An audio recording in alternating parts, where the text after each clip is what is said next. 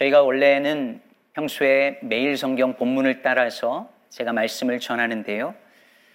이번 달에 제가 4주 동안 일상에 임하는 하나님 나라라는 제목을 가지고 우리 일상에서 평범하고 또 반복되고 흔한 일들에 대해서 말씀을 전하고자 합니다.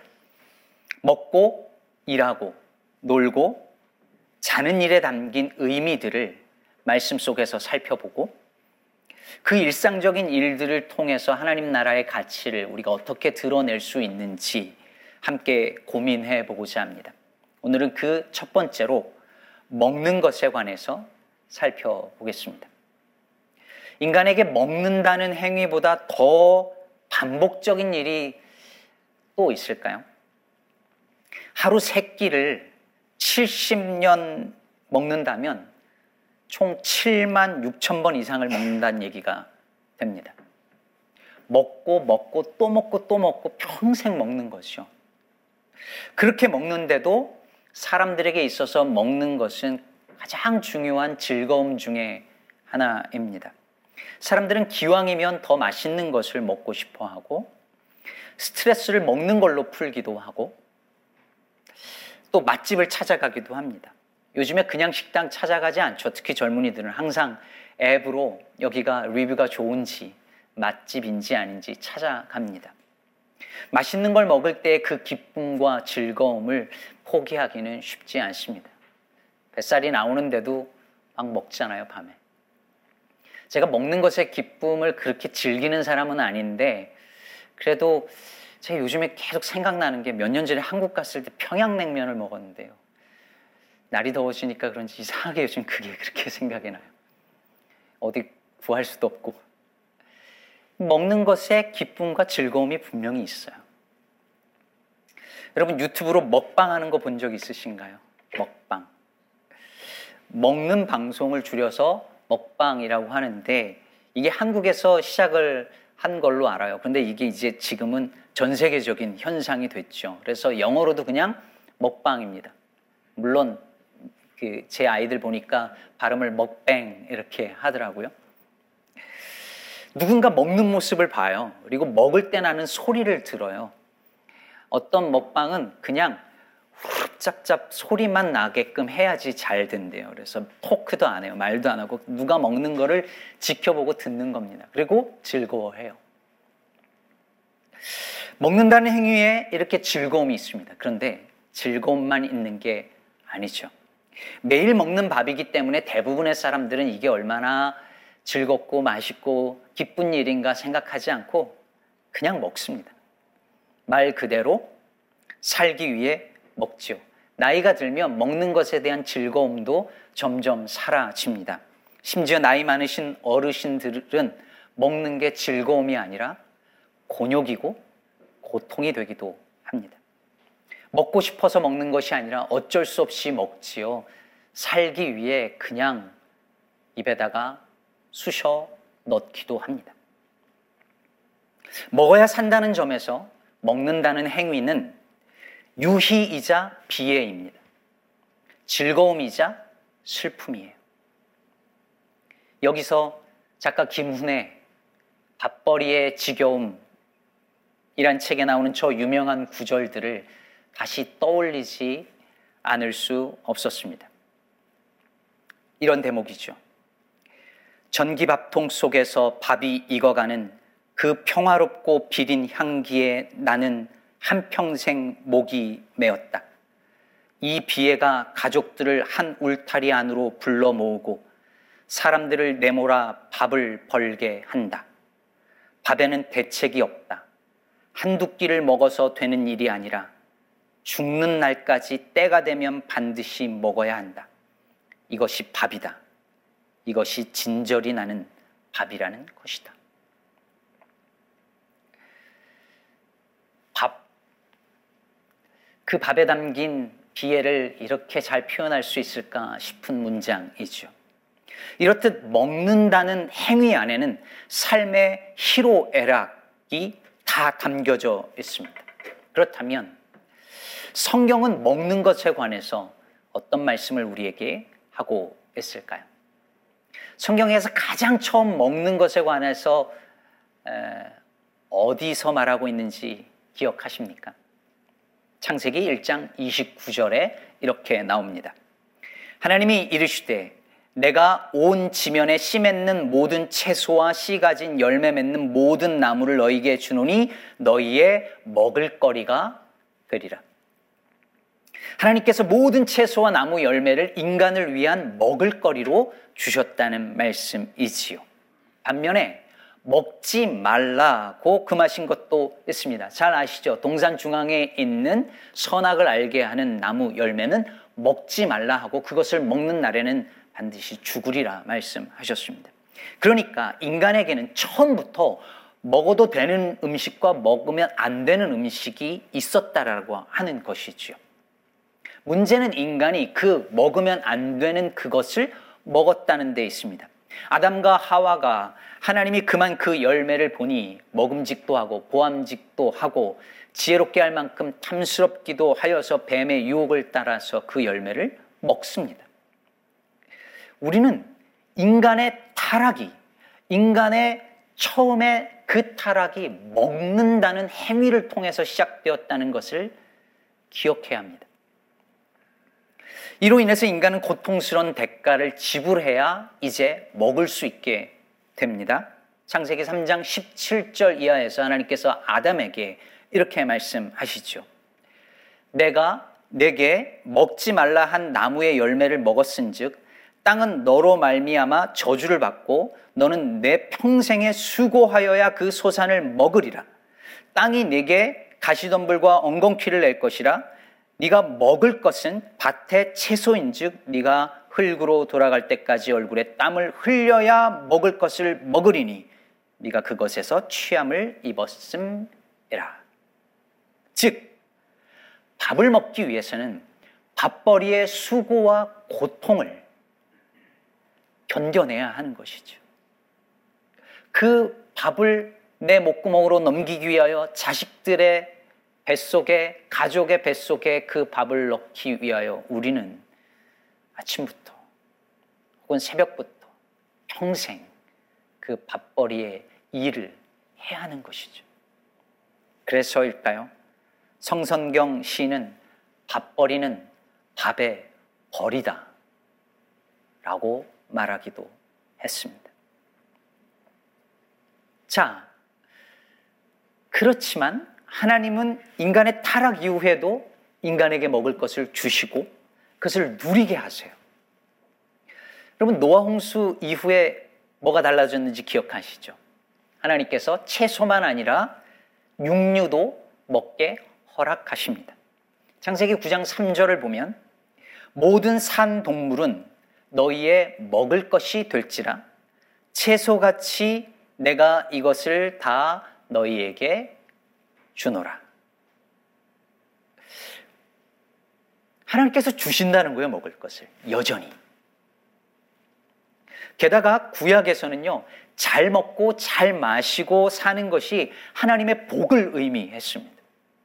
전도서 3장 13절은 그래서 이렇게 말합니다. 사람마다 먹고 마시는 것과 수고함으로 낙을 누리는 그것이 하나님의 선물인 줄도 또한 알았도다.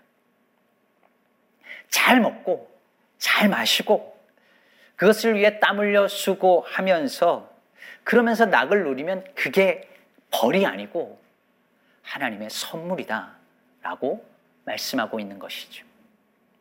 여러분, 먹을 때마다 그것을 하나님의 선물로 알고 감사하시기 바랍니다. 내가 벌어 먹는 것이라고 당연한 것으로 여기기보다 내가 은총을 빌어 먹는다 여기시기를 바랍니다. 그 음식을 기쁨과 감사로 정성껏 먹는 것이 그것을 선물로 주신 하나님의 은총에 대한 우리의 바른 응답이라는 사실을 기억하는 저와 여러분 되시기를 바랍니다. 그런데요, 타락 후에도 음식이 여전히 하나님의 선물이지만 그렇다고 먹을 수 있는 모든 것이 먹는 것이 모든 먹는 것이 다 허용된 것은 아니었습니다. 기억하시죠? 레위기에 보면 음식 규례가 나옵니다. 먹어도 되는 정결한 음식과 먹으면 안 되는 부정한 음식이 있었습니다. 예를 들면 굽이 갈라지고 그 사이에 틈이 있고 되새김질하는 동물은 먹어도 되는 정결한 동물이었죠. 그래서 돼지는 먹으면 안 되었습니다.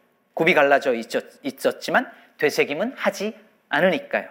지금도 유대인들은 이런 음식 규례에 아주 철저합니다. 제가 언젠가 한번 말씀드렸잖아요. 이스라엘 갔을 때 호, 유대인들 호텔에 머물렀는데 외부의 음식은 절대 그 식당에서 먹을 수 없습니다. 한국 분들 가니까 고추장도 가져가고 핫소스도 가져갔거든요. 이렇게 뿌려서 먹고 싶은데 만약에 뿌려 먹으면 그 접시는 그 자리에서 깨뜨려 버린답니다. 그만큼 음식 규정에 철저한 것이지요. 자, 그렇다면 우리 그리스도인들은 어떨까요? 우리 그리스도인들에게도 크리스찬들에게도 먹어도 되는 음식과 먹으면 안 되는 음식이 있을까요? 있을까요, 여러분?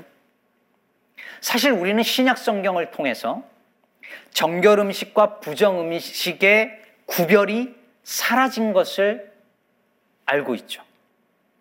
예수님은 입으로 들어가는 것이 우리를 더럽게 하는 것이 아니라 우리 속에서 입 밖으로 나오는 것이 사람을 더럽게 한다고 말씀하셨고 베드로는 하나님께서 깨끗하게 하신, 하신 것을 네가 속되다 말하지 말라고 하면서 그 부정하다고 여긴 음식들을 먹으라는 음성을 듣습니다. 디모데전서 4장 3절 4절에 보면 이런 말씀이 나옵니다. 우리 같이 한번 읽어보겠습니다. 시작. 음식물은 하나님이 지으신 바니 믿는 자들과 진리를 아는 자들이 감사함으로 받을 것이니라. 하나님께서 지으신 모든 것이 선함에 감사함으로 받으면 버릴 것이 없나니. 하나님이 지으신 모든 것이 선하기 때문에 음식물 또한 마찬가지입니다. 음식 그 자체로 악하거나 부정한 것은 없다는 것이죠. 심지어 한국 교회에서 그토록 금기시하고 죄악시 여기는 술도 마찬가지입니다. 시편 104편 15절은 하나님께서 사람의 마음을 기쁘게 하는 포도주를 주셨다는 것을 찬양합니다.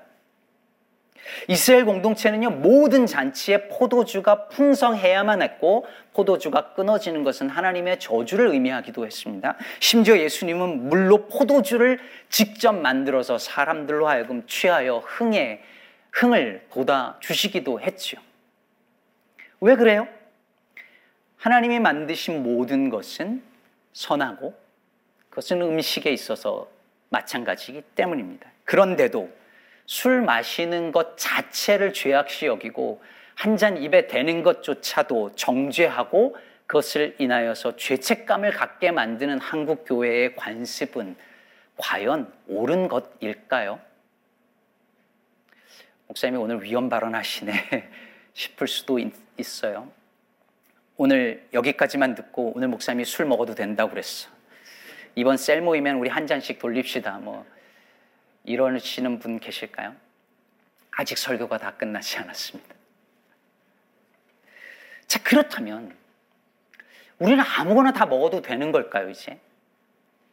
어떤 것이든 감사함으로 받으면 괜찮은 것일까요? 여러분, 우리가 합리적 소비라는 말을 듣거나 자주 하죠. 무언가를 살 때 기왕이면 값싸면서도 품질 좋은 것, 아니면 그런 음식을 사 먹으면 그것을 가리켜 합리적인 소비다 이렇게 이야기를 합니다. 근데 요즘에는 합리적 소비보다 윤리적 소비를 선택하는 사람들이 늘어나고 있습니다. 윤리적 소비가 뭘까요? 무언가를 구매할 때, 무언가를 사 먹을 때, 이 제품이 혹은 이 음식이 인권과 환경에 끼치는 영향, 그것을 고려하고 이것이 만들어지기까지의 과정이 공의로운가 윤리적인가 이것을 살피는 형태의 소비를 가리켜 윤리적 소비라고 합니다. 말하자면 노동자를 착취하고 동물을 학대하는 기업 제품이나 환경을 망치는 물품 구입을 하지 않고 보다 윤리적인 선택을 하는 것이죠.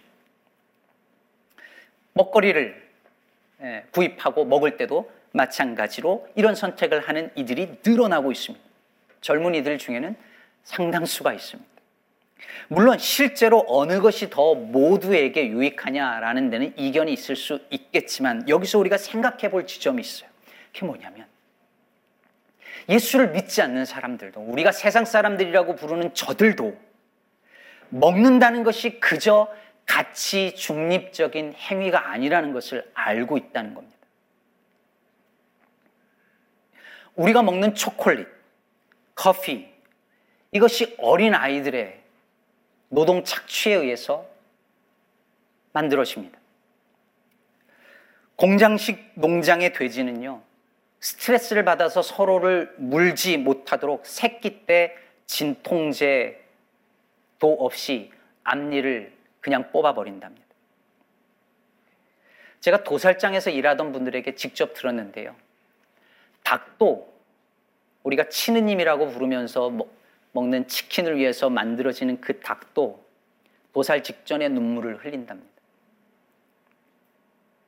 우리가 먹는 고기들을 만들기 위해서 얼마나 많은 환경이 파괴되고 그 생산 과정 때문에 바이러스가 만들어지는지 수많은 연구가 이미 이루어진 상태죠.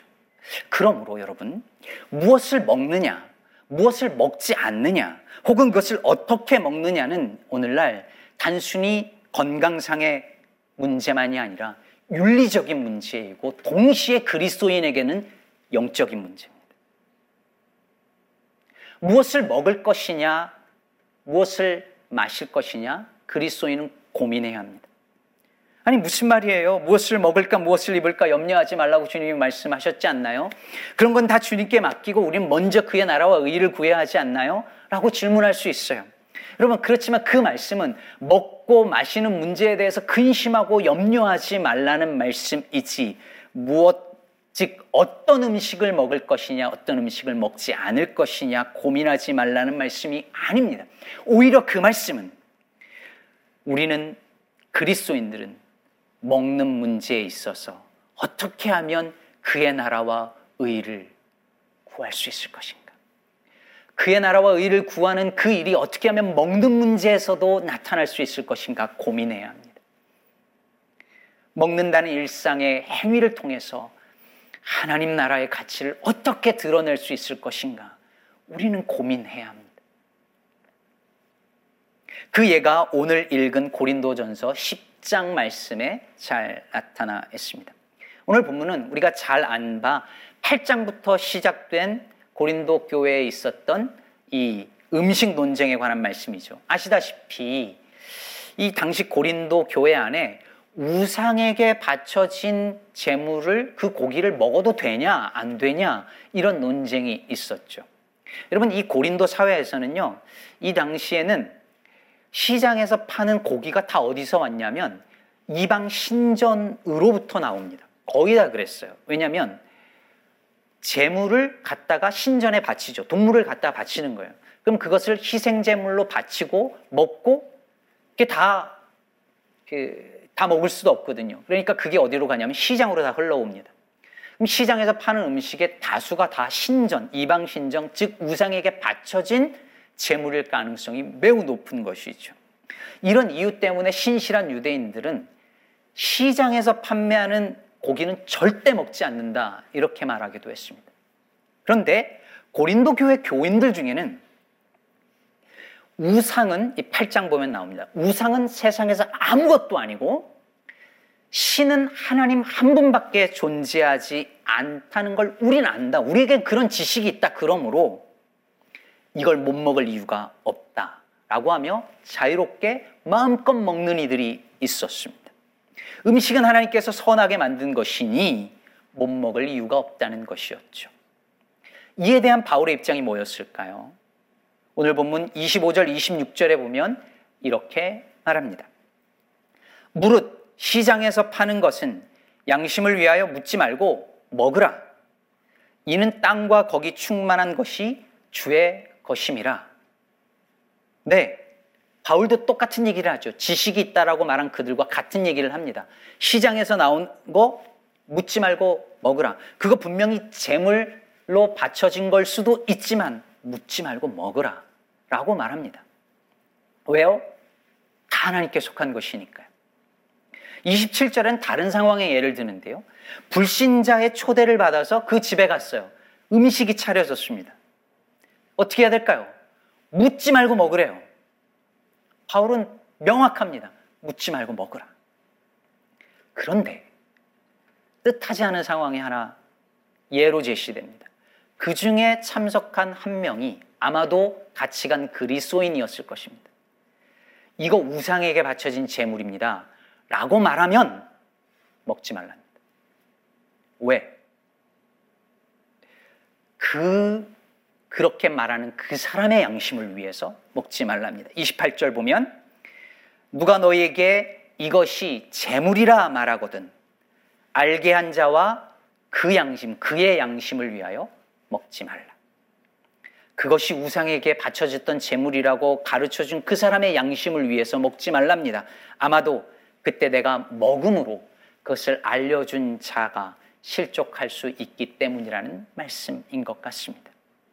그러면 그때 이제 누군가가 이렇게 반문할 수 있는 거예요. 그 반문이 29절, 30절에 나오는데 이건 공동 번역 성경처럼 따옴표를 해서 읽어야 문맥이 이해가 됩니다. 공동 번역으로 읽어보겠습니다. 여기서 양심이라고 하는 것은 자기 양심이 아니라 남의 양심을 말하는 것입니다. 왜 내 자유가 남의 양심 때문에 제약을 받아야 하느냐? 그리고 내가 하느님께 감사를 드리고 음식을 먹는데 감사를 드린 그 음식 때문에 내가 욕을 먹어야 할 이유가 무엇이냐? 하고 반문할 사람이 있을지도 모르겠습니다. 그러면 개혁 개정 우리말 성경 개혁 개정으로 읽으면 헷갈려요. 그런데 따옴표를 하면 무슨 말인지 압니다. 무슨 말이에요?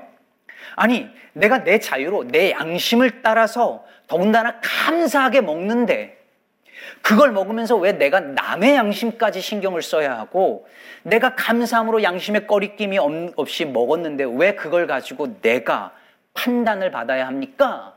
라고 물을 수 있다는 거예요. 그렇게 묻는 사람을 향하여 바울의 대답을 들어보면 그 대답 속에 그리스도인은 무엇을 먹을 것인지 무엇을 말, 먹지 말 것인지 어떻게 먹을 것인지 누구와 먹을 것인지에 대한 모든 그리스도인의 원리와 기준 먹는 문제에 대한 기준과 원리가 바울의 대답 속에 담겨져 있습니다. 같이 31절 한 목소리로 읽어보겠습니다. 시작. 그런즉 너희가 먹든지 마시든지 무엇을 하든지 다 하나님의 영광을 위하여 하라. 무엇을 먹을 수도 있고 무엇을 먹지 않을 수도 있습니다. 마실 수도 있고 안 마실 수도 있습니다. 그런데 먹든지 안 먹든지 무엇을 하든지 그것이 하나님의 영광을 위하는 것이냐는 말이죠. 여기서 하나님의 영광을 위한다는 것이 무엇일까요? 하나님의 영광을 위하여 먹는다는 게 무엇일까요? 오늘 본문에서 바울이 얘기하는 것은 그것은 남의 유익을 위하는 것이고, 즉, 내, 내 유익만을 위해서가 아니라 남의 유익을 위한 것이고, 교회 공동체를 위한 것이고, 남을 살리기 위한 것이고, 남을 구원하기 위한 것이라고 말하고 있습니다. 따라서 먹든지 안 먹든지 그것은 그저 나만의 유익이 아니라 누군가의 유익과 하나님의 영광을 위하여 먹든지 안 먹든지 해야 한다는 것이죠. 술을 마시는 일을 정죄하는 것도 술을 마시지 않는 일을 보면서 율법적이라고 깔보는 것도 다 공동체에 유익하지 않고 하나님의 영광을 위하는 일이 아닐 것입니다. 사랑하는 여러분, 오늘날 예수 믿지 않고 하나님을 창조주로 믿지 않는 사람들조차도 먹는 문제에 있어서 더 옳은 선택을 하고자 했습니다.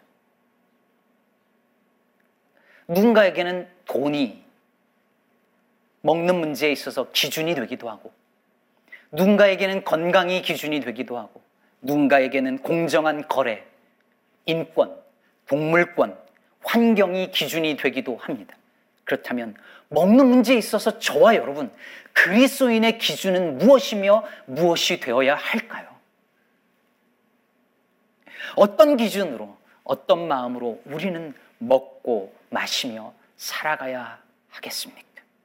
무엇을 먹든지 혹은 먹지 않든지 그것으로 하나님의 나라와 의를 구하는 저와 여러분 되시기 바랍니다. 하나님의 영광을 구하고 누군가의 유익을 구하기 위하여 먹고 마시기 바랍니다.